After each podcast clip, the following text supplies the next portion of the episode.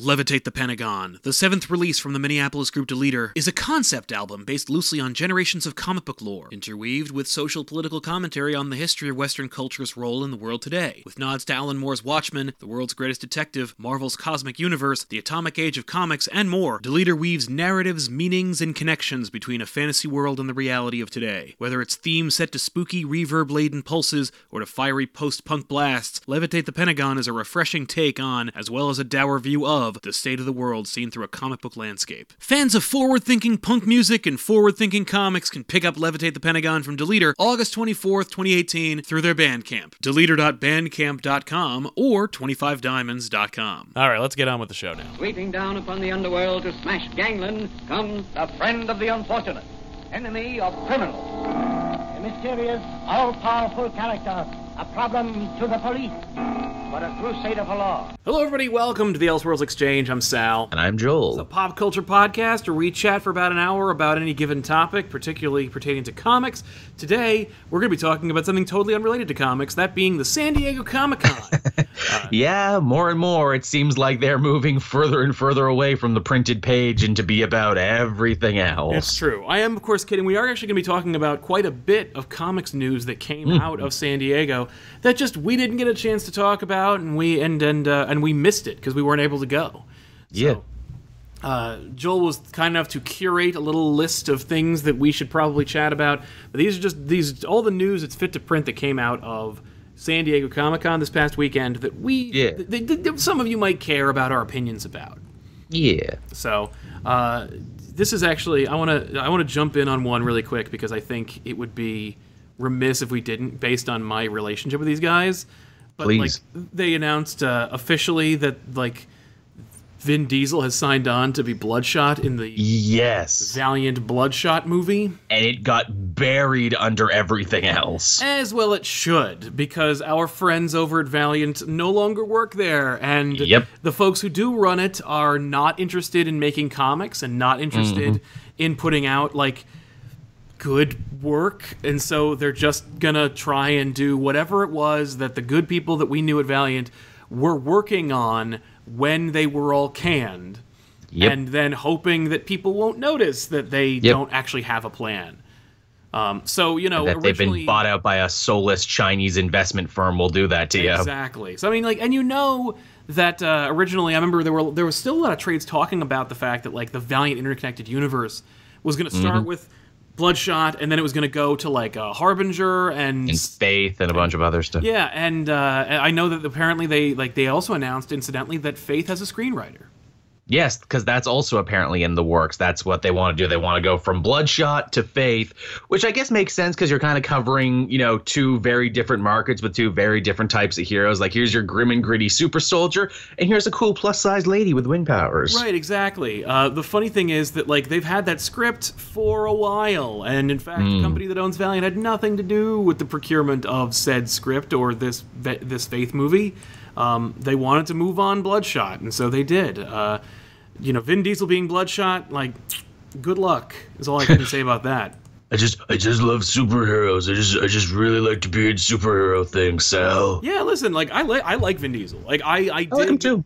I dig most of the Riddick movies. I enjoy. Mm-hmm. I didn't like Babylon AD, but I like the cut of his jib. I like the fact yeah. he's a nerd. He's got uh, he's oh got yeah D and D under his belt. Yeah, he does. And like, and the dude just seems like a genuinely pleasant person. Like he's he really excited. I hated Chronicles of Riddick. But mm-hmm. if you watch like the behind the scenes footage of it, like he's so so passionate, in it. and it's just he's pointing out all the cool set design and and and all the stuff and it's really really cool. I was like, that, that's like, good for you, Vin Diesel. So like, he, he, he, loves it. Part of me wants him to be successful at Valiant because, or with the Valiant universe because, yeah, I want him to be successful outside of the Fast and Furious franchise. I know, right? Which But, has got to uh, be such a blessing and a curse. It's funny. Again, you mentioned our old friends who used to work at Valiant but don't anymore. To think if they did, we would have been this close to probably getting to meet Vin Diesel at one point if we asked nicely. Oh yes, no, I would have absolutely been able to meet Vin Diesel. There's no question that would have been a thing, and that would have been a real like bucket list for at least Tiffany, Oh, yeah. if not me. Tiffany, Oh, for- Tiffany's a bigger Vin Diesel fan than I am. Um, I, I I became a fan of his because of his D and D work. I'd be like, "Hey Vin, can we can we roll some D twenties with you, man?" like maybe later, and then ditch you.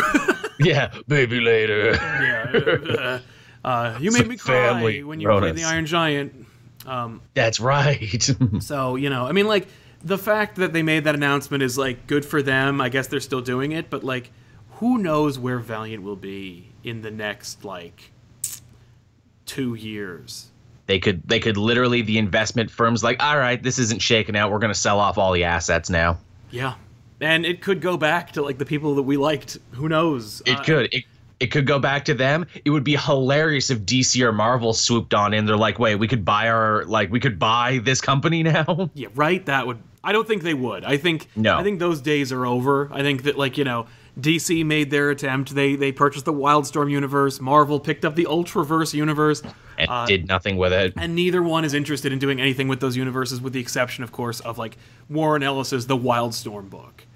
Which is like one fun pet project he gets to do so they keep him happy and sweet for the next actual project. Precisely. Um, but yeah, uh, Valiant working on anything is like, oh, okay. I mean, like, good for you, I guess. I will say this: the guys who used to work there, like, they love those characters. Like, They really did. Genuinely excited about the Valiant universe. They, They were so nice. and they're really cool, and they they believe in what they're doing, and they were interested in making comics. And at the end of the day, even if you weren't a huge Valiant fan, like, you got to respect what they were doing. They put a lot of work in, and I think they understood the changing markets for comic books and the importance Yeah. of YouTube and content creators more than DC and Marvel ever did because they were they were guys like our age. They were closer to our age. It's true. Uh, Mr. Giggles in the super chat saying, "Hey guys, nice to see Joel on the Discord." Lol. yes, yeah, oh, were you in the Discord? Nice. I was in the Discord because Skype has gone to shit now with uh, version uh, 8.0, and I figured, well, fuck, if I don't want to keep my own podcast held together with duct tape and chewing gum, looks like I might need to find new avenues This in is true. By the way, if you would like to join the Comic Pop Discord, you can always click the description box below this video and find the invitation link to our Discord right there below. Uh, so yeah, uh, moving on to bigger and better things. Uh, I noticed that uh, what was it? I guess we could talk about the Luke Cage Iron Fist Daughters of the Dragon digital series. Yeah, I, I feel very passionately about this, and I know I've mentioned it before that I think digital comics are the future, but I think the problem is both Marvel and DC are afraid to pull the trigger on characters that are too big. They don't want to keep them out of print. I think it's perfect to take the Netflix centric heroes who don't have books right now and make them digital. I agree. Uh, I don't know much about this plan. I do know that Marvel's been really pushing a digital arm, uh, not very aggressively, which is smart. Like, do Yeah. it, test the waters, make sure it works for you and for your publishing initiative, and then really aggressively attack it. Uh, we Yeah. saw that. What was it? Uh, when the Cloak and Dagger show came out, there was a Cloak and Dagger mini series made by Dennis Hopeless. Stealth released. Also, too, hey, Jessica Jones out of the blue. Kelly Thompson's writing one of those now digitally that you can read, and that's also out. Right, and I've heard it's incredible. I would never read a Cloak and Dagger book after what we did here on this channel. But uh, I'll tell you this: like, uh, I would also never read a Dennis Hopeless book after what, reading what he did with Doctor Strange. So it works out great. Um, but after, but I will be reading that uh, that Jessica Jones series because, like, holy damn! But this is And, and they're all going to get collected in physical trade, or at least the Luke Cage one and the Jessica Jones one in October, we found out by reading the new solicitations. great, and it makes a lot of sense. Like, it, it makes sense publishing wise. You know, you know how to print books. You do it normally. You know, put out the digitals. Keep the the data, look up the metrics, see how it's working, see where you can like push your digital arm, and then put it out for everybody else. I mean, like if if, if there are still a few staunch holdouts that are like, no, a digital Hmm. never, they're still gonna pick up this book, and maybe when they like it, if they like it, they'll uh, Yeah. they'll give it a try. Again, there's some particulars I'm not quite sure on yet. What the price point is and how frequently it comes out. I, I've said before, I think the Injustice model was the future. It comes out once a week, very cheap, slightly short, but that's okay because it comes out frequently. Yeah, agreed. No, the the injustice model was a good move to try. Um, I don't really know much more about it. I know that uh, you've been tweeting at the creator of the Luke Cage series for a little while. I've seen you're you're active on Twitter. Oh. D- David F. Walker. Yeah, he's not writing the new one though. Oh, I Oh, wish okay. he was because he's because he's probably going to DC with his friend Bendis to go write the Wally West book. okay. Well, good luck. Yeah, good good luck with that. More power to you. Especially if all the rumors about Wally turn out to be true. Right? God only knows. Uh, Super Comic Fanboy 616 saying Morrison on the Green Lantern sounds like a lot of fun. A police procedural sounds awfully tame, but it's good to have him on a monthly. Uh, AC was a blast. Yeah. Yeah, um, we talked a lot about this on another show, but um, Morrison on a monthly is a good sign that maybe he'll start doing more. And Yeah. it, it's it's great to see Morrison like getting kind of back into comics a little bit. So I mean, the only problem is what influence will he have on the greater DC universe? Because as we know, Yeah. he doesn't have a uh, an, an editor. He is his own No. editor, and he doesn't answer to one. So, and this isn't like conjecture, hearsay, or slander. It's literally just like he has worked into his contract. Like, don't edit my stuff. I make what I Yep. want. And if you want Also- it, you're going to take whatever I give you. Also, the fact that it's only 12 too means okay, so he didn't commit to being the new ongoing writer for long.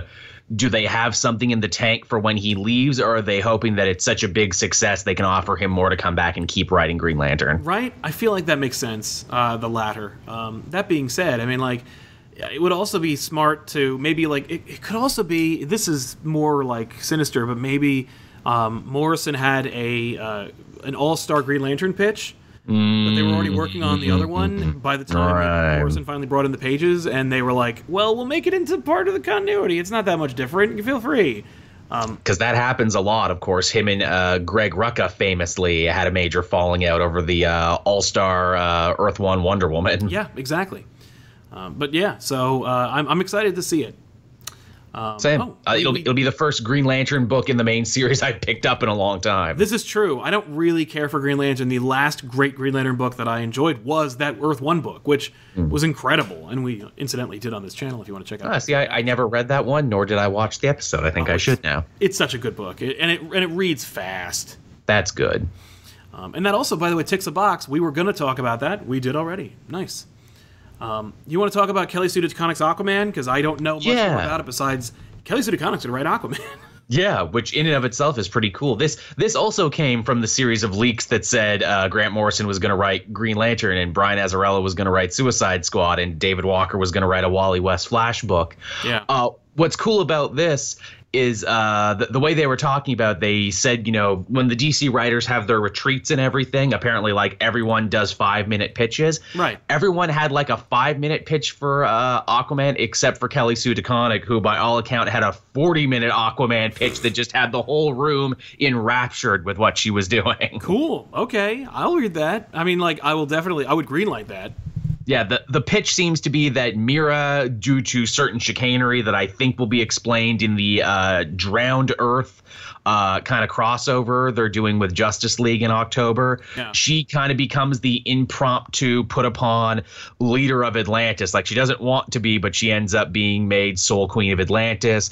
Aquaman kind of has a falling out, and he sort of positions himself as like this Robin Hood ne'er do well vigilante in Atlantis, and him and Mera have this sort of doomed romance where they want to be together, but politics and everything is keeping them apart. Okay, I guess that makes sense. I mean, you got to sell more Aquaman books. You got to create. You, you can't have them end up together forever. So No, sounds very Shakespearean. agreed. No, that sounds cool. I mean, Shakespeare lends itself to some like crazy, outlandish settings, and why not Atlantis? It, it also sounds very modern day DC, where it's like a happy couple break them the fuck up. Oh no, you don't. Uh, this is comics, everybody. I'm I'm so scared for Green Arrow under the Bensons. I'm like, please don't split Ollie and Black Canary up. Please, I will cry. Yeah. Uh, Mr. Roboto asking, was the '90s the best era for indie comics? I think yeah. I think uh, I think the '80s really ushered it in, but I think like the '90s certainly saw the renaissance of indie comics. It was the most profitable time, I think. Yeah, this is true. I don't know about now. I feel like now there are real. There's the standards have gone up. You know, it was uh, the '90s was a great democratizer for indie comics because like of the speculators market, there were just so many eyes and so many dollars being thrown, just waiting for the next big thing that like everything was greenlit. And, And, so- and even the concept of what an indie comic is anymore has changed. Where it's like, is Walking Dead an indie comic? It was black and white. It only had like a couple thousand for the first issue, but it's made by Image, which is a huge company. yeah, yeah, but they are still they, they still do indie books. I mean, like they're that's who they are. So I guess that makes sense. Um, but yeah, I still say the '90s are probably. Um, And Comic Goblin saying, "Good morning from Japan, you titans of comics." Oh, Good morning to you, sir. Uh, as a big Captain Marvel slash Shazam fan, I was disappointed by the trailer. Geoff Johns' a great writer, but his New 52 Shazam felt like a completely different character. That's that's the feeling. And here's the funny thing: I was going to do a video on New Fifty Two, Jeff John Shazam, and I was reading the first couple pages, and I'm like, holy fuck, does this reek of New Fifty Two isms? Oh yeah. That being said, I don't really care for Shazam, so anything that makes him more interesting, more relatable, more appealing, you know, more uh, introductory, I'm all for. Like, make Shazam Right. cool for me, and I'll enjoy Shazam. Which I'm guessing is the exact way a lot of people feel about Aquaman and the true. Aquaman trailer in general. I feel the same way about Aquaman, so that works out great. Um, yeah. I dug both those trailers, but uh, you know, I, I can see the criticism that Aquaman poster was more terrible than the trailer. The trailer itself Yeah. was fun. Um, you know, I don't. I, I'm not like a marine biologist or a big proponent of Atlantis. So like the idea of like sharks versus giant seahorses does it appeal to me? Not as much as like a big space battle or some aliens or you know a, a, a cool superhero fight, but like at the same time, I appreciate that it's being done. I've never seen that before, and so like I'm sure that'll be cool. Yeah. Apropos of those trailers, I guess we could talk a little bit about the Young Justice season three trailer because we never get to Yeah. Um, This- was, was that the one that had like a big clip that explained like the last season basically? Yes, which was a little awkward to be like, hey, here's our big, long awaited season three trailer. But first, let's catch you up on everything you missed in season two because we've been off TV for a very long time and there's a chance most of you forgot what was actually going on. Yeah, yeah. And when you got it, it wasn't even really so much a trailer as it was like a clip package of like, all right, everyone's older now. Also, we're bringing in the outsiders. Here's Geoforce. We promise you'll be cool. I got so much shit for making fun of Geoforce. I'm like, yeah, Ge- yeah, yeah. I'm like, "Pfft, Geoforce and Halo. You know, they're the two worst members of the Outsiders because they didn't do Dick Outside Outsiders books. And someone's like, they're awesome. Fuck you, Joel. and like, and like, they weren't being ironic. They were like very serious. And I'm like, wow, I met the one super serious Geoforce fan. oh yeah. It's like meeting a unicorn. I mean, the fact is, you'll find them. Not. Oh, yeah. You're, more likely to find a unicorn than a Geoforce fan. So I guess that's a good point. um, man, he not liked. Uh, what was that? Superman, Batman, Public Enemies movie. oh god, yeah, that one's unfortunate for him. yeah. Um, that. Can you believe the Outsiders are getting important again? Like even in Detective Comics right now, they seem to be hinting at a reunion for those characters. Right. That's cool. I guess because Black Lightning's popular on TV, and like Yeah. where are you gonna go with him? Where obviously, well, he's got to set up his team. Yeah, that's absolutely exactly what's going on. No, I'm, I'm down with that. I mean, feel free. Like, strike while the iron's hot. If anybody's caring about Black about uh, Black Lightning, Mm. do something with them. Plus, plus they're a different team. They got a cool makeup. They got Katana. They got Metamorpho. They got all these, you know, very different sorts of heroes. It can't always be the Justice League every time. yeah, that's true. Um, let's see. You want to grab one? Uh, from the list or Yeah, from please. the super chat? No, no, no. For, oh, well, yeah. You know, let's let's say hi to everybody. Um, Chase Eichler saying, "Sal, your favorite Spider-Man villain's coming back in a big bad way." Mm, yes, he is from the solicitations. It's Morlun, everybody. Yeah, Morlun and his wacky family. Also, the Shazam trailer looks good. I pre- I agree, Ch- Chase. Um, yeah, the Inheritors are coming back. People are actually confused about what the hell happened in those mo- in like in that comic. I know, right? Uh, what was it? It's it looks really bad. Like, But Christos Gage is writing it, so yeah, I I uh, I I have higher hopes for it than I did for Spider Verse. yeah. but I am not interested in more inheritors. Like, But but he looks all old and jacked up, Sal. Maybe something has changed. I don't care. Like, that's not for me. That's not appealing. I, I, I understand a lot of people were saying like, you know, we, I, I took this to Twitter the other day, yesterday, in fact, where I was like. Remember when Spider-Man's greatest nemesis wasn't an energy vampire? Yeah. And people were like, "Oh man, uh, like remember when Spider-Man's arch nemesis wore a man purse, or like remember when Spider-Man's arch nemesis were like goop monsters from space?" And I'm like, "Yes, that's true."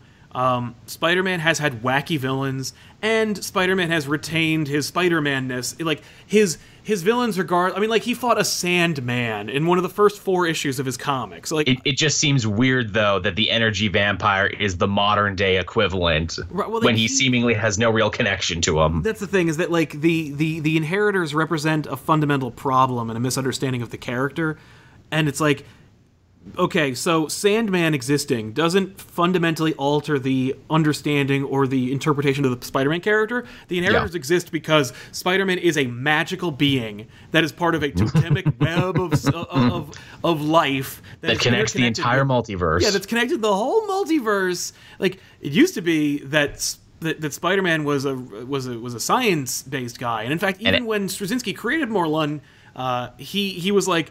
You know, maybe it's science, maybe it's magic, maybe it's both. Who knows? And it's like with the inheritors, like, no, it has to be magic. It has to be this.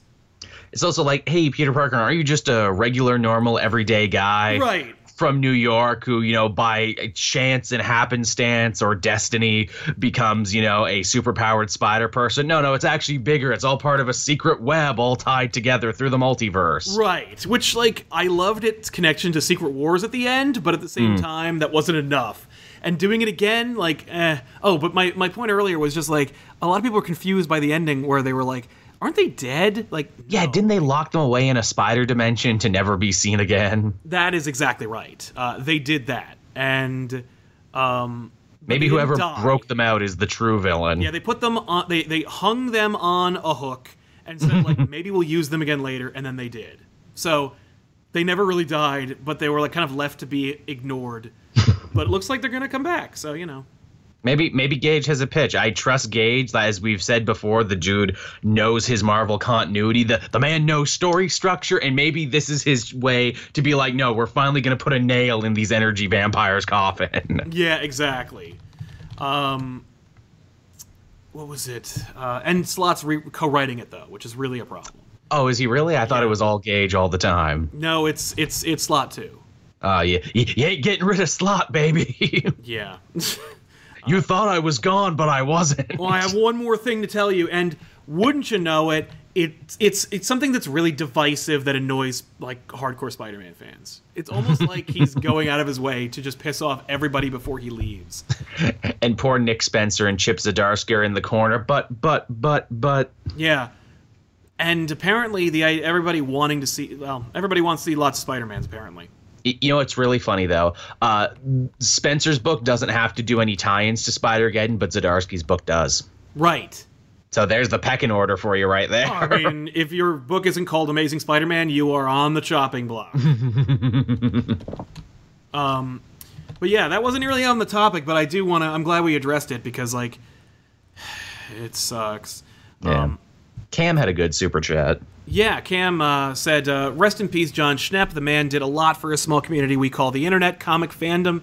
Please check out his GoFundMe to help his family pay for his outrageous medical bills." He uh, he was a really nice guy. He uh, he actually chatted with me on Twitter multiple times when he was uh, developing and pitching that Death of Return of Superman movie. Yeah. Didn't have to.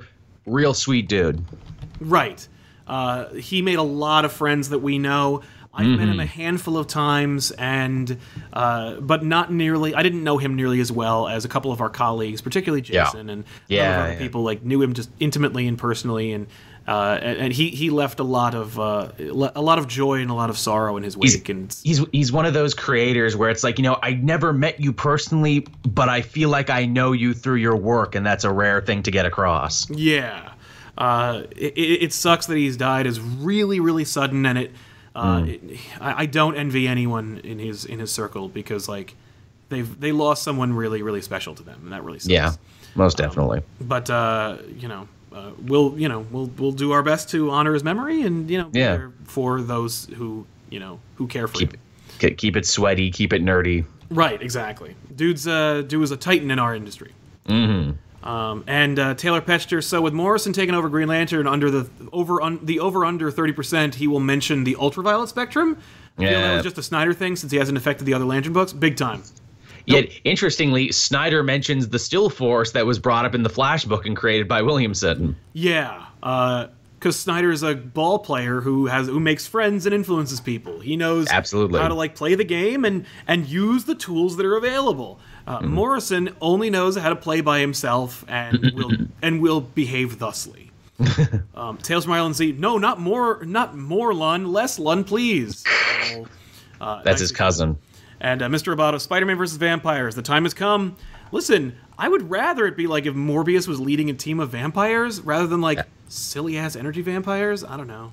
That would also be cool. When's Morbius going to be important again? I mean, they keep trying, but like, I think around the twelfth of never, or at least when Sony finally gets off the ground with their horrible uh, spin-off movies. it's so funny to see Morbius just drift further and further into the background to I am a Spider-Man villain, to I'm kind of an anti-hero, to oh, I'm the science rep for the monster metropolis. Right? It's weak. Um, I heard that uh, Renew Your Vows was canceled, but that's totally unrelated to what we're talking about. So I'll just say, like, if it is, you have only yourselves to blame. You didn't buy the book. Um, Spider Girls from Josie, Jody Houser. Yeah, yeah, yeah. You get all the Spider Girls in one book. It's great. Yep. It will. It, it will turn into a miniseries. It'll make some people very happy, and I appreciate that. That's right. Uh, talk more about the Black, La- uh, the X Men Black series because I know Right. very little about it except that like there's gonna be some Magneto in it. Right. Okay. So here's the thing. When it first got announced, X Men Black, I'm like, oh, cool. A brand new team led by Magneto in the vein of X Men Blue, X Men Gold. It's not, though. Oh, It's actually a six part miniseries wherein every issue focuses on a different famous X Men foe written by a different X Men writer. Claremont's actually writing the first one, he's writing Magneto. okay. Then we've got Emma Frost, Juggernaut, uh, I forget all the others, but basically all the famous X Men So like foes Mr. are getting. Sinister, Apocalypse, probably. Yeah. Okay, here's the thing about Apocalypse. The backups of all of these X Men Black books will have a story about Apocalypse, and the Apocalypse story apparently builds up to what's going on in the brand new to be launched Uncanny X Men series. That sounds about right. That's kind of smart. Yeah. That's cool, actually. That's a really good idea, and it's, it, It is. plays with the color thing while also being something totally new. It's not Mm. just like it's X Men Blue, like X Men Gold and X Men Blue. You know, originally you, you were like, oh, okay, well, like Blue's going to be about the time travel guys, and Gold's going to be about the non-time travel guys. Then they were like, no, it's about whatever. Screw it, do whatever you Mm. Yeah. want. And also, those books aren't long for this world anyway by the time Extermination is over. Which is fine by me. Same. Uh, let's uh, let, let's. I'm gonna nix a couple of these just to save us some time, but we should Yeah, go for it. talk Again, about- pick and choose whatever you want. Yeah, we should talk about Doug Mahnke and uh, uh, Peter Tomasi taking over for. Uh, for Oh, yeah. Comics. Hell yeah, that that book has been in such a weird little limbo zone ever since Tynion finished up his run, and I'm like, guys, aren't you gonna aren't you gonna capitalize on this momentum? You're not gonna get a new full time writer. You're just gonna okay, little, little little mini arcs, but yes, Tomasi's back, and thank God. Yeah. Now that's interesting, by the way, that Mahnke and Tomasi are going to be working on Detective Comics. They're going to start at 994. Mm-hmm. That means they're going to get a six-issue arc, and then the book is going to hit a thousand. Yep. and you are going to see a shitstorm unlike or not unlike the action comics 1000 only Oh, yeah. ratchet it up to 13 because Because they love Batman more. loves their batmans Uh, i mean detective comics is literally the name of dc comics you figure if they were ever going to pull out all the stops, it's gonna be then and they're gonna it's gonna blow the it's gonna blow the the, the, the doors off of the entire damn book um, I assume that his trunks will be back shortly before then, but we had always uh, said on this show, at least, that the trunks would definitely come back by the time it hit 1,000. Yes, it comes back. In, they they come back in September actually, because on the cover of the. Uh, what is it? The Tom King Batman book. He has them in the new Batman Secret Files. He has them. So yeah, he's gonna have them by September. Yes. Um, although we've also heard that since Doomsday Clock takes place after all of this, he will be losing them again. So everybody who's like talking about how like tr- superhero trunks on the two biggest superheroes in the universe uh, are somehow causing the death of comic books itself uh, will only have a few months to complain. I do I do not get that people still complain in my Superman videos that the trunks are back, and I'm like, what what planet are you from? When when did you start reading comics? You're really betraying your age right now. Right? Like, get out of here. It's Um, it's weird for them not to have them. They've had them for 75 years. They set the tone for every other hero. It's true. Not only that, but like, I don't know. I I, I grew up with those. Like, I I know what they look. like. I when I was a kid, I thought, yeah, dr- ditch the trunks, and then like I had a couple of friends who drew, and they drew them without them, and I'm like, it. Th- and uh, as I've maintained for a couple of years now.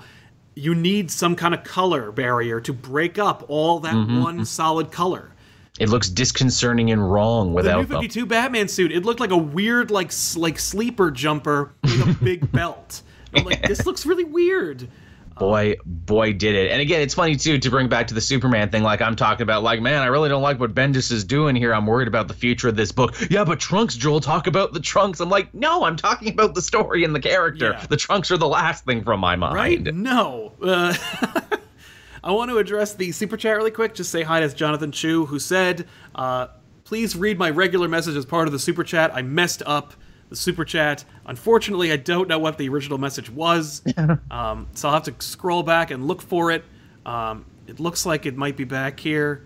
Uh, here we go. This is my first time sending you guys some money, so I'm very happy to do so. I've been watching Joel since the dark days, and Eh. Silent Tiff since I got into comics. You two are better than R&B. Keep up the great. Aw, work. thank you so much, John. I really appreciate that. I like I R&B. I like being on it too. That's when I, Yeah, yeah, when. I like it the most.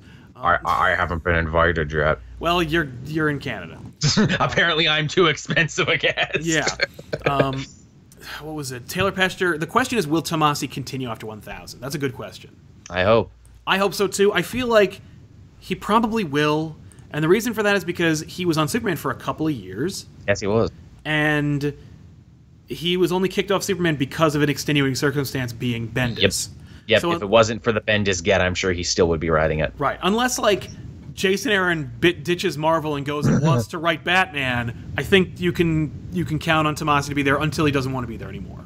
It's it's nice too to see him writing a Batman book again because he had a very sizable Batman and Robin run in the beginning of the New 52 where he put a ton of work in. He did. Actually making Damian more likable than anyone had before him. So I'd like to see him go back to that well and probably bring back some of those characters. The, the leaked rumors were his Detective Comics is going to be more of a globe hopping Batman battling the League of Assassins uh, across the world. Yes, I've heard that. Yeah, where it's it's it's an overarching theme about him ta- trying to take down the League of Assassins.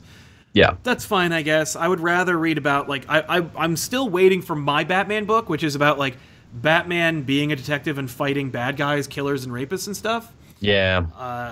I think that'd be kind of cool to see. Just a, just a story about like Batman being a detective and fighting crime. that that used to be what detectives was for. You know, Batman was the more superhero book, Detective Comics was the crime noir book. They could, you know, with all this '90s nostalgia, they could also bring back uh, detective, or they could bring back Shadow of the Bat or Legends of the Dark Knight, and try and just like satiate some of us out there who are looking to spend some money on Batman, but don't care about anything that's happening in Batman right now. Well, you know, you might like uh, Batman Secret Files then because they're going to get a bunch of different writers on there to write different stories, and apparently Tom Taylor is going to be writing one. Yeah, that's fair. Um, okay, cool. Well, I'll check that out. Yeah, yeah. It looks like they got a bunch of interesting people for that one. yeah. Uh, speaking of interesting people for books that people really enjoy, can you talk a little bit about Mr. Miracle? Yeah, so Gaiman's finally doing a brand new, or not Mr. Miracle, Miracle Man. I Miracle think I might Man, have I'm written. it. sorry. Thank you. I, For a minute, I was like, Mr. Miracle, what? You know what? It's not your fault. I did this same story with Matt a couple days ago, and he made the exact same mistake. it's like our brains are just like Miracle Man. That's nobody. Mr. Miracle's the guy. Yes. Uh, the fact is, like, Miracle Man has been in limbo forever. Yep, legal limbo. And in fact, Marvel purchased the rights to the character and uh, bought Angela from Gaiman Yep, so that Gaiman would finish Mr. Mir- or Mis- uh, Mi- Miracle Man. yep, Then that never happened. yep. and like uh, there was a lot of speculation when like they released all that Quesada art of Miracle Man and how like Mm-hmm. maybe they're going to integrate him into this into the greater Marvel universe or at the very least they're going to republish the, the Alan Moore stuff. Quesada That was famously big thing, yeah. uh, penned a, almost penned a deal with Alan Moore, but all he had to do was like reprint the book with special credit to like some colorist or something, and or the creators. I don't recall what the what the stipulation was. You can always Google it, but. Uh, they, they screwed up the printing, and so Alan Moore had an excuse not to honor his deal. It was a whole tangled web nightmare that's been going on for years now. Right. But at the very least, money exchanged hands, and they made a deal with Gaiman to do a Miracle Man book or continuation of the book that Mm-hmm. never got completed. Looks like we're finally going to get that. Yeah, I, I wonder what this book is going to look like in 2018 because people love Miracle Man so much because it was one of those first comics that really tried to deconstruct the superhero as a genre and comic books and everything. It was, you know, it was like Watchmen before Watchmen in a lot of it ways. succeeded, by the way. It was really like it really captured the the superhero genre and sent sent it up, but in a in a non like a, it wasn't. It didn't feel like it was angry about superheroes, the way like Brian Yeah. Azzarello would write a deconstruction. Yeah, it, wa- it wasn't hateful in any way. Like it was an actual like positive deconstruction. Yeah, it was almost like a smarter, more mature The Boys. Yeah, it, it's it was also kind of injustice before injustice too, because that was the big thing where it's like, hey, Miracle Man, you're basically Superman. What if you tried to take over the world? Yeah, read it because it looks kind of like an old school comic, and you're like, oh, this Yes. is kind of like this. Uh, push the envelope, huh? Yeah, we'll see. And then you like turn a page, you're like, oh my god. so definitely check it out. I mean, it's Alan Moore, so you know. It's it's cool shit. Again, too. It's nice to track Alan Moore's uh, progression as a writer and a creator. Right, exactly. Lots of lots of really interesting British creators cut their teeth on that book. Yeah, so definitely, I'm excited to see that it's finally going to come out. If it does, I, I, I, you know, we'll see. I'll believe when I see it. It still might not. Also, too, it's fun to have it come out now because it's a wonderful time to muddy the waters even further when it comes to the Shazam, Captain Marvel, Miracle Man like line and evolution. Totally. No, you're absolutely right. because Shazam comics, which at the time were called Captain uh, Marvel comics in Britain, Mm-hmm. were called Miracle Man. Yeah, it's You can you confused yet? right. It only gets worse. Uh, Will I am Golden. Batman hasn't had the trunk since Batman Incorporated. Um, yeah, but like it was just a costume change. It wasn't a like line wide costume slash. Mm. this is the thing now, yeah. Uh, Taylor Pexter, it seems that this year and next year's are the years Marvel loves finishing long delayed series. This year with with Shield and now with Miracle Man. I sure hope so, man. Yeah, that would be really nice. Do you think? Do you believe the rumors shooting around that Hickman might be the guy to do Uncanny X Men, and that finishing Shield was their way to butter him up and get him back in? That would be great. Uh, if that were the case, I will buy Uncanny X Men number one or number 905 or whatever Yeah. however many it comes out with. But like, I'm I'm checking it out. If Claremont picks it up, like I theorize, like mm, maybe. We'll Hmm. see. I, I hope it doesn't. I hope it is just Hickman just going just going ham on that book because that'd be amazing. Yeah. They they have a writer. They have four scripts done apparently, according to the editors, but they don't want to announce it yet, which makes me think, well, when are you waiting to announce? it? Probably by the end of Extermination, because they don't want to tell you, hey, here's an awesome new book that's coming out later. No, you don't got to read Extermination. No, I think it's going to be New York Comic Con. Oh, well, hey, we'll be there, so we'll find out. Exactly. Because because D23, no one's going to friggin' care. No, Uncanny X, but Jonathan Hickman, you know, all the Disney files be like, I don't know who that is. I don't know what, what, what is that. And, and when I say Sal and I will find out when we're at the hotel later looking through Twitter, oh man, can you believe they announced this while we were on the floor? Yeah, we missed all the big stuff because we're just like too busy being at the con and enjoying the mm-hmm. hell out of it. I still remember they announced Super Sons like later that night when I was sitting on your hotel room floor. Hey, Super Sons is going to be a thing. Yeah. oh, cool. We don't know who the creator's going to be. Yeah. Oh, and Wedge is going to be in an episode of Rebels. Awesome. Uh, you want to talk a little bit about the Batman and Joker miniseries? Because I don't know much about it.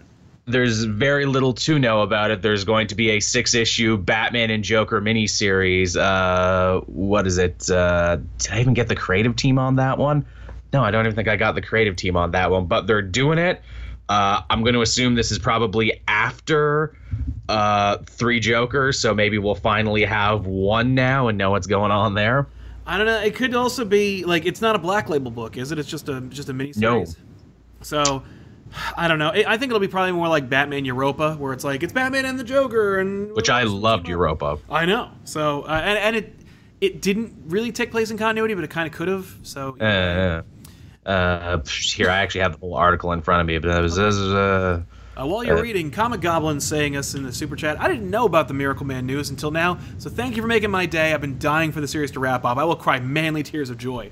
Dude, yeah, you won't be alone. It's going to be fantastic. I, I, there's Hey, no way the game didn't know how it was going to end, so it'll be hopefully the ending that was preserved from the beginning. Yeah. Oh, uh, he, uh, d- uh, again, I agree, and that's why this is the news you missed episode. Uh, here's the answer: uh, Silvestri is going to be writing and drawing it, and it's going to be in Black Label. Yes. Okay, cool. There you go. Uh, the DC Black Label line uh, we should talk about for a minute because Let's. the Three Jokers is going to be in the Black Label.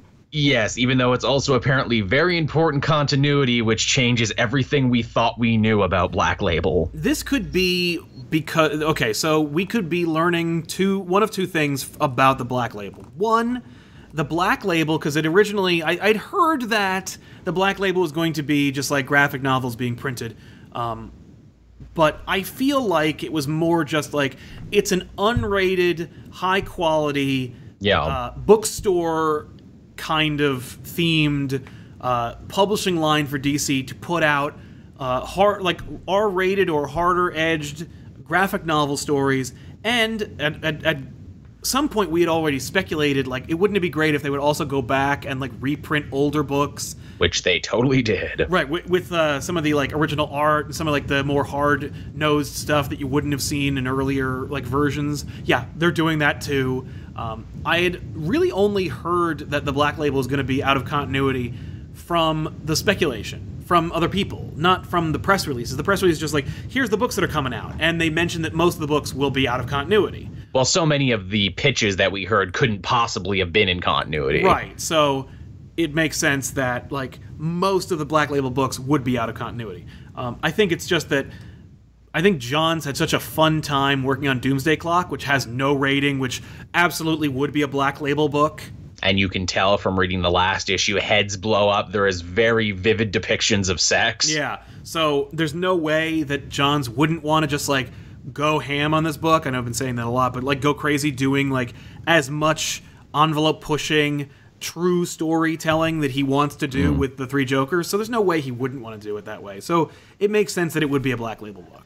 I, I get the distinct feeling, though, you and I in the next coming months and years are going to have to explain a lot. Yes, those other Black Label books aren't in continuity, but this one is. No, I don't know why they did it. They just did. yeah, exactly. I I think it's just because they're like, no, I want it these. I, I want to print R-rated books. Most original graphic novels aren't going to be R-rated, so they don't fall under the Black Label line. Uh, it's like uh, just recently I've had to explain. Yes, that's Black Widow, but no, she's technically a clone. Yeah, she did die in Secret Emperor. I don't know. Go read Matthew Rosenberg's book where he explains it. the the Black Label line is encouraging. It's exciting, and I'm really looking forward. Uh, is in the Marvel equivalent to the Donny Cates Marvel Knights line.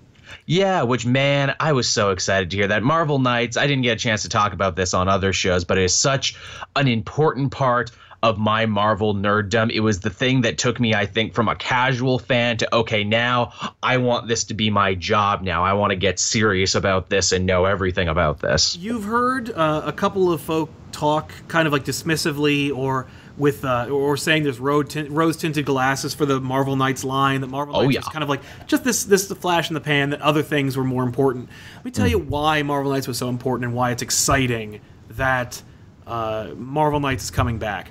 Marvel Knights practically saved Marvel. Yes, it did. Marvel Knights made Marvel into a brand that people talked about before Marvel started influencing press releases and just doing stunt bullshit for newspapers. Um, Yep. Marvel Knights brought in independent creators who were hungry, who had solid pitches, and who would later on influence Marvel to be the Marvel you recognize today. And the runs still hold up. Bendis's Daredevil, Ennis's Punisher, Priest Black Panther. Yeah, there's uh, also Paul Jenkins's Sentry came out of Bla- uh, Marvel Knights.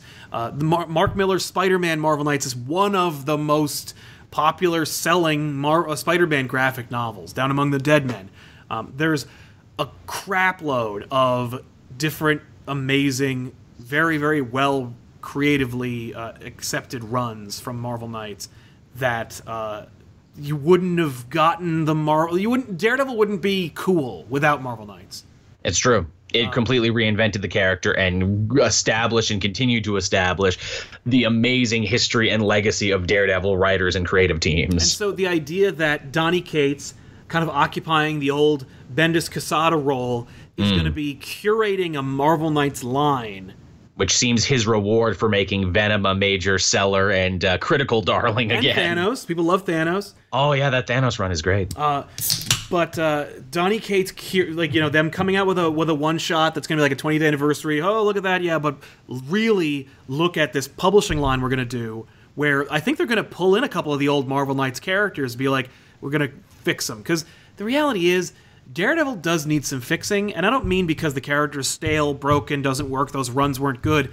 It's more that, like, I, I can't make heads or tails of like what his status quo is because it's been uprooted so many damn times in the last. Year. It really years. has. Ch- Charles Soule has been putting in some amazing work. I think the problem with Daredevil, because I've been reading it frequently, the art is not as good as Soule's writing. But Phil Noto's coming on to do art now Oh. for this newest arc. So okay, finally, it's gonna look as good as it reads. That's great. I am so on board for that.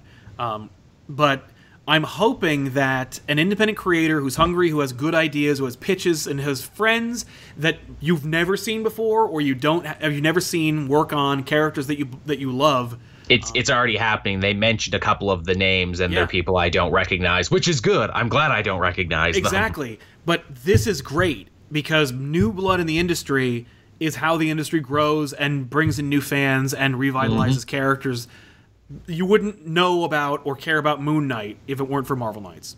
That's true. So there's a lot of cr- there's a lot of cool shit coming out of there, and I'm I'm gonna be watching that with great interest. Let's put it that. way. Absolutely. Same here. Uh, Knight X3 Aw Games just helping us out. Thank you very much.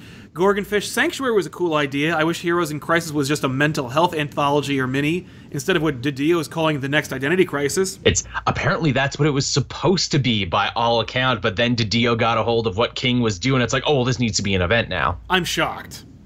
Uh, and uh, what's it called? Dominic Glover saying, "Sal, have you read Dark Batman Prince Charming Charming yet?" No. Uh, we I do- have issue one. Yeah, I have issue one as well. It was gifted to us by an incredible member of the population. Um, I have not opened it yet, uh, and it's just because I'm super busy. I, I, I'm waiting for part two. I'm going to make a video of it as soon as part two is out, and I can read both back I to back. Part two was out. Maybe it is. Maybe I'm slow. You know what's funny though? I'm very turned off by the art.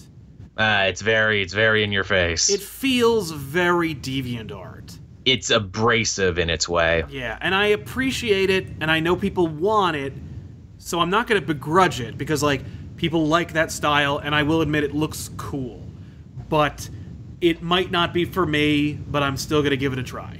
Oh, part two is out according to Kareem. Okay, Yeah, it was at the it was on the front counter at my comic book store the other day. right. Okay, well maybe it's time for me to buckle down and read it. But d- again, I'm behind on so much work. I got events and everything. I got to make a prelude to extermination. I ha- I haven't read Ms. Marvel in four issues, and I love Ms. Marvel. Uh, Taylor Terror of Death. I know it's not a comic, but thoughts on the new Godzilla trailer. We talked about this at length in the other show. Uh, Dope. it looks dope. I'm excited. I not as much as Tiffany, but she is a huge like like kaiju fan. So I could tell her kaiju mini collection was very impressive. yeah. so I'll let uh, you know I'll let her speak more in like in depth because she can speak certainly more intelligently about it than me. Uh, but I will say it looks it looks dope. Uh, It, it looks like an apology for the Bryan Cranston one, where it's like, "Hey, remember how we made you wait too long for the one genuinely awesome monster fight? What if it's all monsters all the time? which is really what they should just to call the Godzilla all monsters, all monsters. It's like, uh, what is it? All Crunchberries, all monsters. right? Yeah. Oops, all monsters. That's the- no, not oops. I'm good with this. Yeah. Um, Snyder and Jock are teaming back up Yes, to do a Batman Who Laughs miniseries. The big breakout star of Dark Nights Metal, which is weird because I don't even think he was my favorite of the Dark Knights. I think I liked like Doomsday Batman more. Hmm, I think I liked uh, the Aqua Batman more.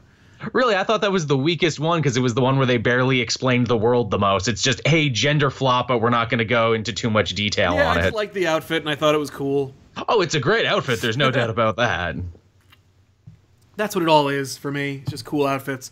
Um, I think that they this is like almost like a redo because the mini or the the one shot for Batman Who Laughs because his origin it was cool. Yeah. It worked out great, but you needed Jock and Snyder to do it. To make it really creepy and ugly and horrifying. and I, I, I'm I'm excited to see Jock's version. So yeah, where you just know it's like, hey, here's your nightmare fuel for the week, everybody. yeah, I, I'm I'm excited. I think that's gonna be cool. I'm definitely gonna pick that up. I'm amazed he stuck around. I'm not reading the Terrifics or whatever one of those all new Age of Heroes books is, but apparently Batman Who Laughs is a villain over there. Yes, I don't read it, so I don't know. I also don't care. Like I'm not wasn't the biggest Dark Nights metal fan, so you know whatever. It it um, did what it was meant to do. I guess I don't think it did. I think it I think it got uh, I think it, I think it got hamstrung. Um, Taylor Petcher, I'm excited for the Wonder Woman Justice League Dark crossover coming in October. Oh yes, we found that from the solicitation. So we got Justice League Dark that dropped this week from James Tynion. Yep. That's gonna have a whole arc And then five issues in, they're starting a new weekly series that will run through the Wonder Woman book and Justice League Dark called The Witching Hour. Yeah. Cool. Yeah. Yeah, it's got dark magic and Hecateas and Wonder Womans and witches and everything. Yeah, works for me. Uh, Yeah. And the Terror of Death, Doomsday, and Flash Batman are my favorites. Good choice. I like the Flash Batman too. I thought that was crazy. I like the Doomsday Batman so much because they do not mince words at all that he is absolutely 100% Ben Affleck from the Justice League movie. Right? That's hilarious. It's literally him. If he got to keep going, he would have been he would have become Doomsday. Uh, DJ Hijack saying, "What did you guys think of the Gail Simone Lion Forge news?" oh yeah, she's new creative chief officer of Lion Forge now. Yeah, That's I mean, like, cool. That's a great promotion for her. I think that's really cool. I have never read a Lion Forge book. I read one. Li- I think I read my first Lion Forge book this week. Actually, it was a Dungeons and Dragons thing called Rolled and Told, where it's like a little comedy bit of like you know five adventurers walk into a bar, get into shenanigans, and then in the back it actually has a module to let you run this for your own campaign. That's fun. That's a cool idea. Yeah, most definitely. And they have like a bunch of new heroes they're going to either be running with or reinventing under Simone. Nice. Okay. Uh, yeah, I, I remember reading about it and being like, "Good luck."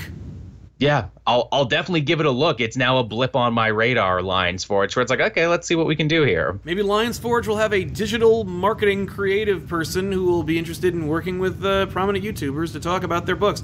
Who knows? Yes. That's Yes, I would- I'm going to look at it. I would like to put that out there. Like, look, I, I, I follow them on Twitter and I almost write them and I'm like, hey, hey, you want to do a thing? I know I'm not as big as my contemporaries, but hey, hey, I like what you're doing. Right?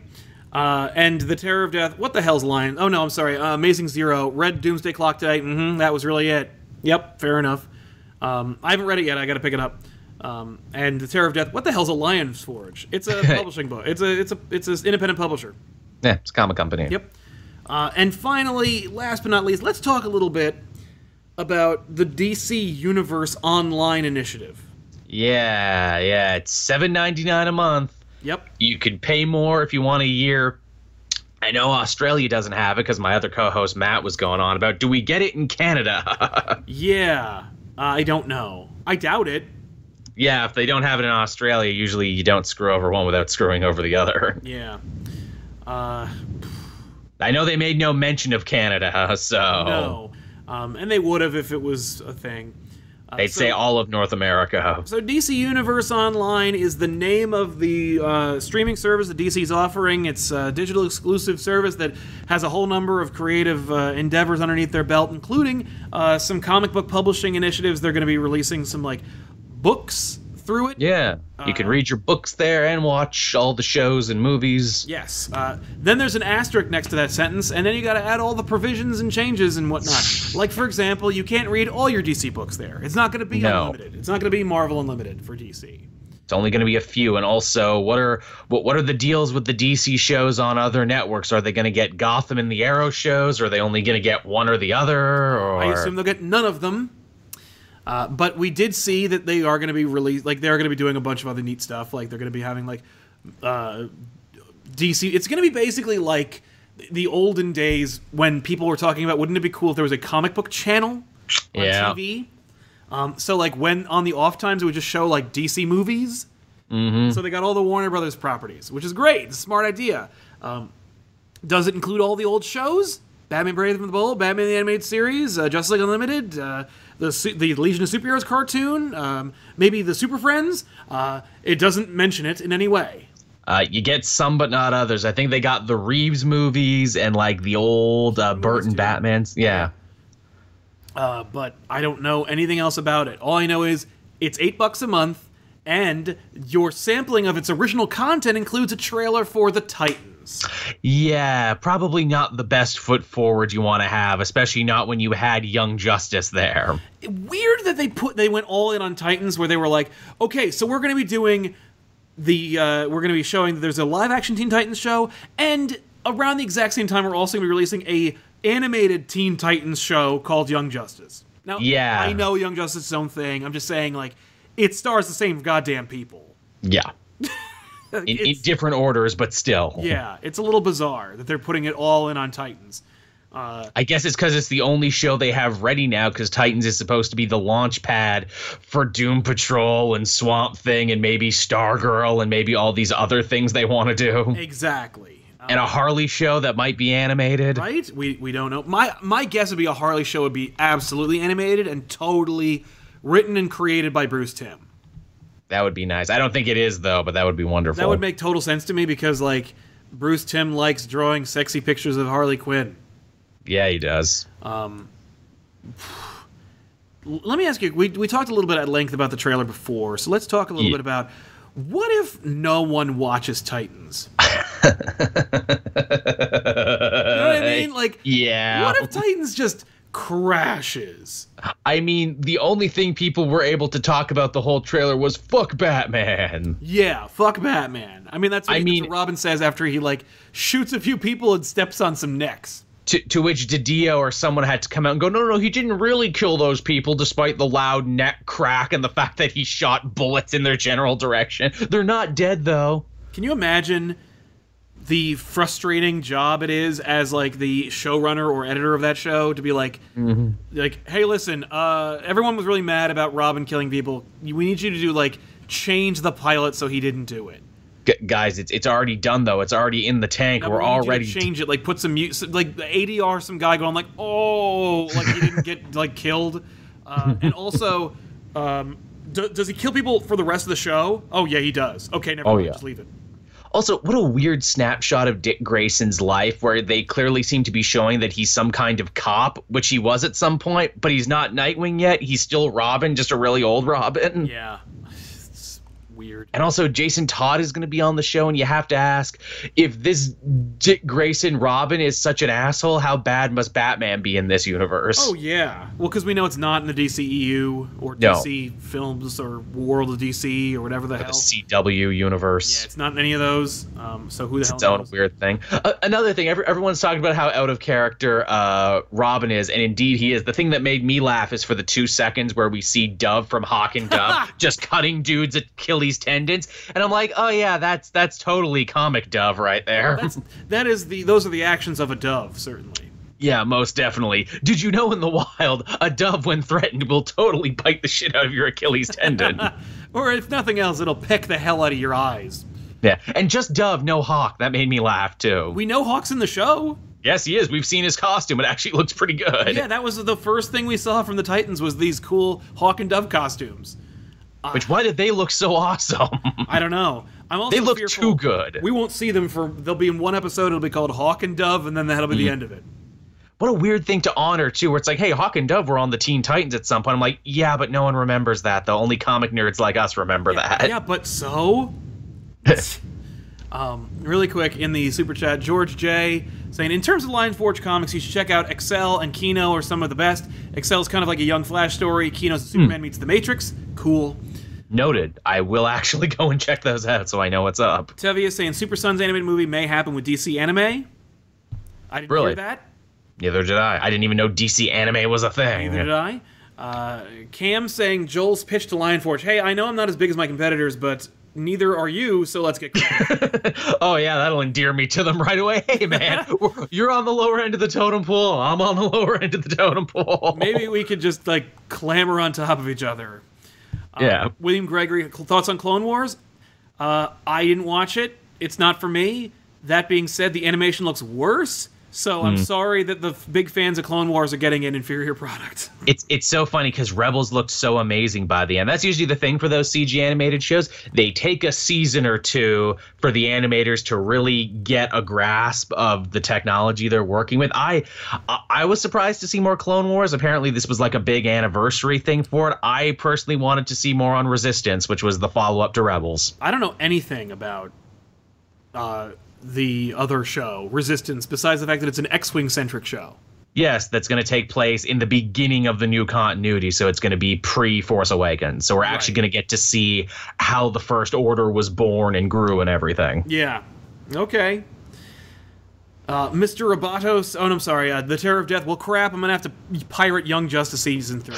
Well, you and about everybody else probably. Hey, hey, man! I would never uh, say you should do those things, but living in a country where things don't normally come my way, sometimes your hands are tied. Yeah. I'll be paying I'd for like- it because I need to know what's going on in that app. Yeah, I'd like to give you my money, DC, but apparently my Canadian dollars aren't good enough for you. It's weird. It's weird because it's like it's so easy to just not do that. uh, to just not like block shit in your own country. Eh, anyway, uh, Mr. Roboto, pitch idea, Sal and Joel podcast, the universe anime.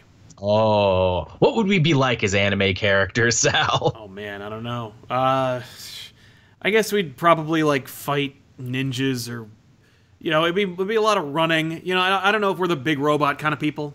Yeah, I was gonna say, are, are, are, are, we more like shonen? Would we have like different forms that we would have to power up to and learn secret techniques Yeah, of know you're a big, uh, a big um, Sentai type of person. So Oh, yeah. Like, well, I gotta be able to call a, a giant uh, lion, and I gotta put on a cool Oh, suit and wear a. oh, oh, Elseworlds Tokusatsu. There you go.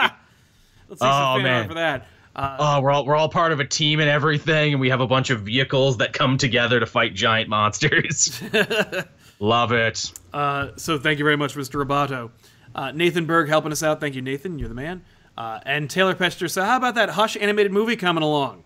Yeah, they announced a new slate of animated movies coming from them, and for once, there's actually variety to them. They're not all just Batman and Justice League. We're getting Hush, we're getting Wonder Woman Bloodlines, which yeah, Azzarello era. I don't know about that. Justice League versus like some Legion of superheroes villains, and then of course the uh, Death and Return of Superman. Yes. Uh, the Death and Return of Superman takes place in their terrible Justice League New 52 universe Yep. with like I- the fifth voice of Superman. I I didn't even watch that new Death of Superman. I own it. I bought it, but it's just like you know what? Have, have I been burned too many times? Do I keep coming back to this well, even though it keeps hitting me? yeah, I didn't even bother. I because I, haven't skipped any of them. I haven't liked any of them since like uh what is it? Flashpoint Paradox? Yeah, Or no, maybe Assault on Arkham. Okay, I haven't liked any since Assault on Arkham, that's fair. And yet I kept going back and I kept getting more and more disappointed every time. Yeah, uh, I will say I am excited to see a Hush animated movie. I think it's a great idea. I'm I'm telling you right now, Nightfall should have been it. It's coming next. And that's not from anything. That's just me being like, Nightfall lends itself to an animated movie. Get the guys who did the Under the Red Hood animation, Yeah, and either get the dude who played the Batman in that, you know, Greenwood. Yeah, or- he's great. Or Conroy. Don't screw this up.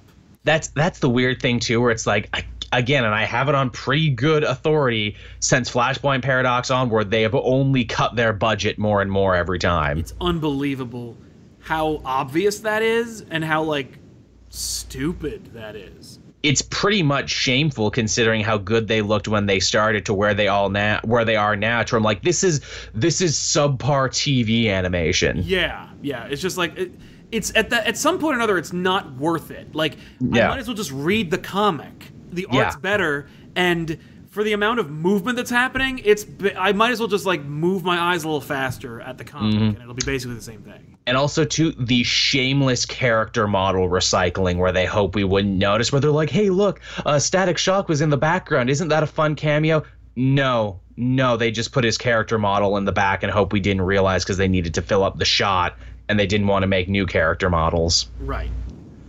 Um, that being said, Hush is getting also like a like an omnibus or something, like or, a, Hmm. or, a, or an absolute edition or something. And it's the the cover. Jim Lee just released, uh, or somebody just released some amazing pencils. Of oh with, cover. with the bandages coming off great. and it's really nice looking Jeremy Scott, Theory Time. Titans is a sequel to the All Star Batman and Robin universe, so all Nah. years of, abu- of abuse, Dick is now a murderous monster. Ugh, I don't think you- so. I mean, you might be onto something. Maybe this is a Batman who will say retarded. and I'm the goddamn Batman. I hope so. That would be fine with me. I'd love to see that because of how ridiculous that is. Um, Will I Am Golden, The Death of Superman is good. Well, thanks for letting us know. I'll check it out. Um, this is now. Did it come out the the new one? Yes. Yes, it's been out for a bit. Really? Yes, it's been out for a bit. I I have it. I have it sitting over there. I just haven't watched it yet. That's hilarious. Oops. Um, well, I'll, I'll check it out.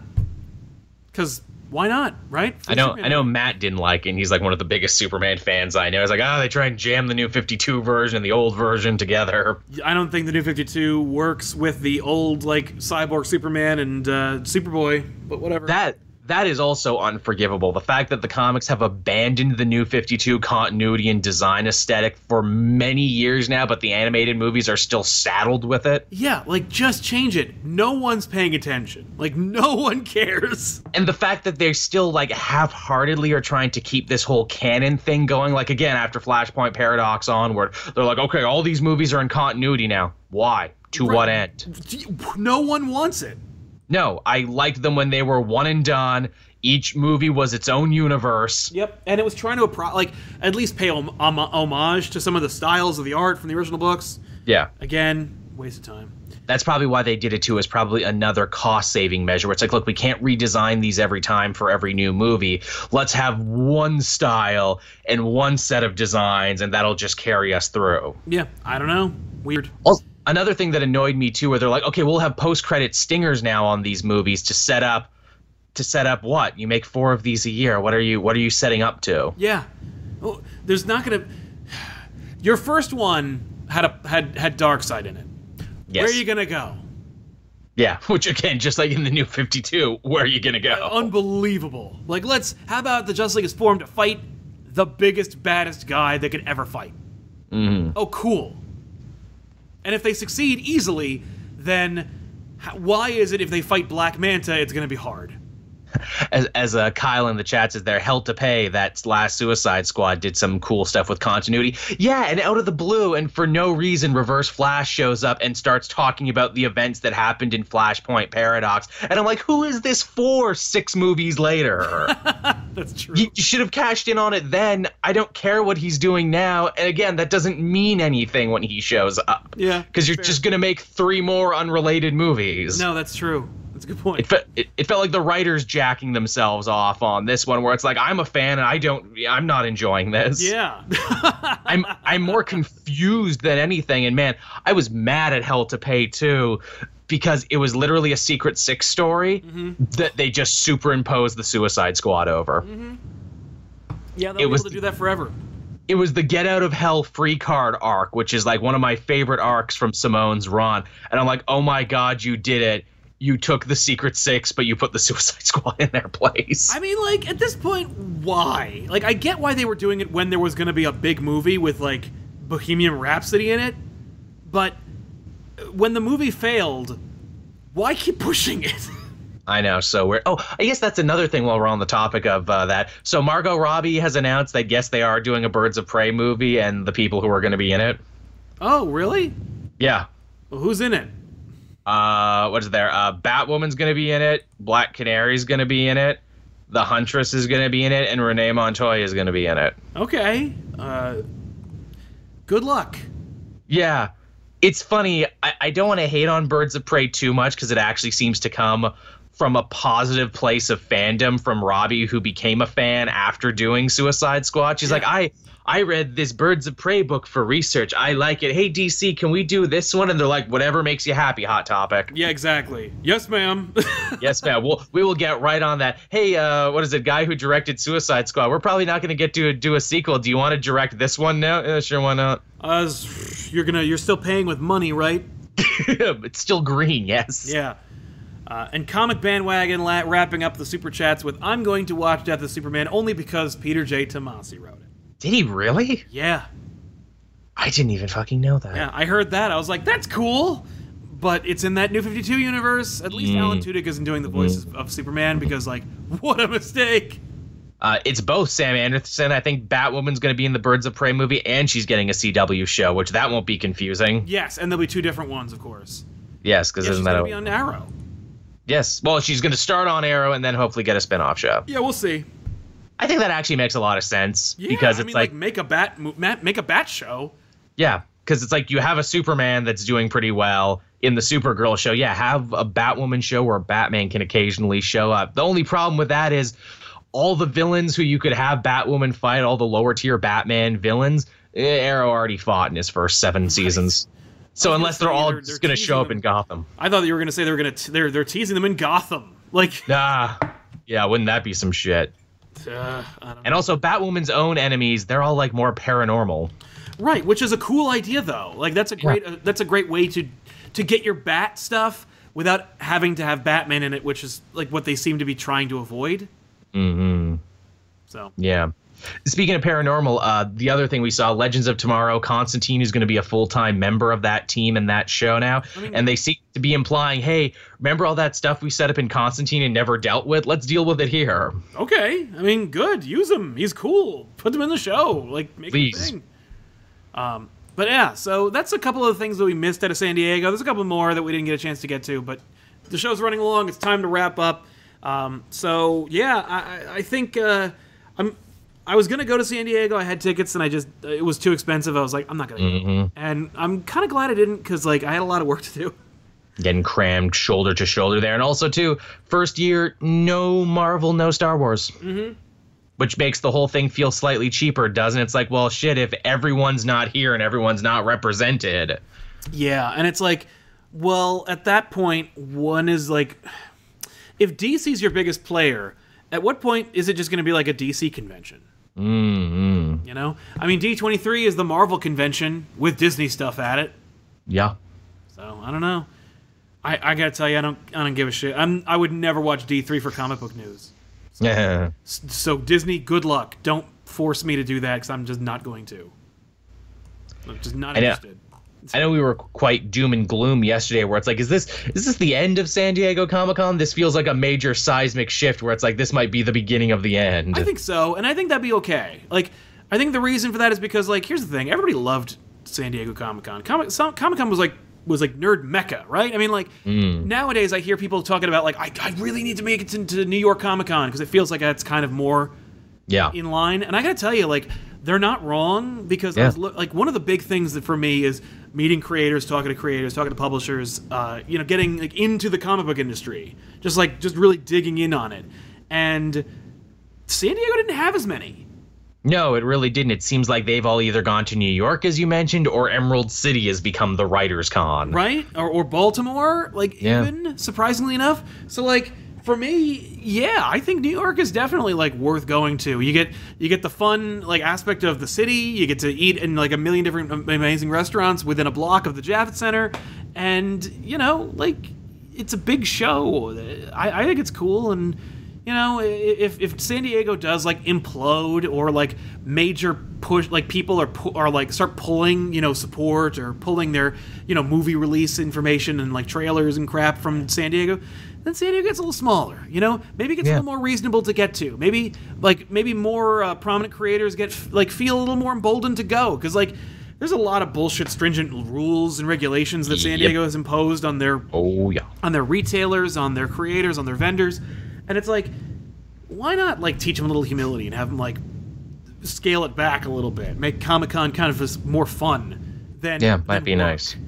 Yeah, because that's the thing. Like, we know people who went to San Diego Comic Con and covered it, and they didn't sound like they had any fun. They made it sound like it was a freaking gauntlet they ran for four days. Yeah, I mean, like, and like, forget buying a table. You know, by the way, if you ever like decide one year like you can't afford a table or you shouldn't like, there's no reason to have a table, you'll lose your table and you never get one again.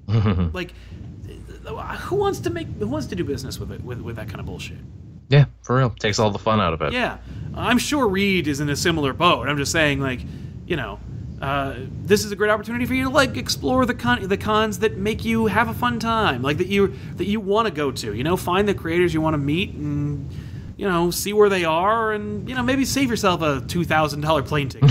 Most definitely. I'll take it. I mean, you know, I like for, for me, I, I prefer going to like New York and Baltimore and and you know maybe even Philly. There's a Philly show that's coming up that I'm going to. It's gonna be a lot of fun. Right on. Comic Con, check it out.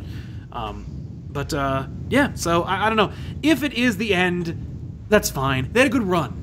Yeah, things things change, things evolve, and I mean, it was bound to happen. It like again, it used to be the one place you could go to to get news and insight into all of these nerd comic book properties, but now nerd and comic book properties are everywhere. They can't possibly all be held in one place. Exactly. No, it used to be the one place you went. Now every city has one.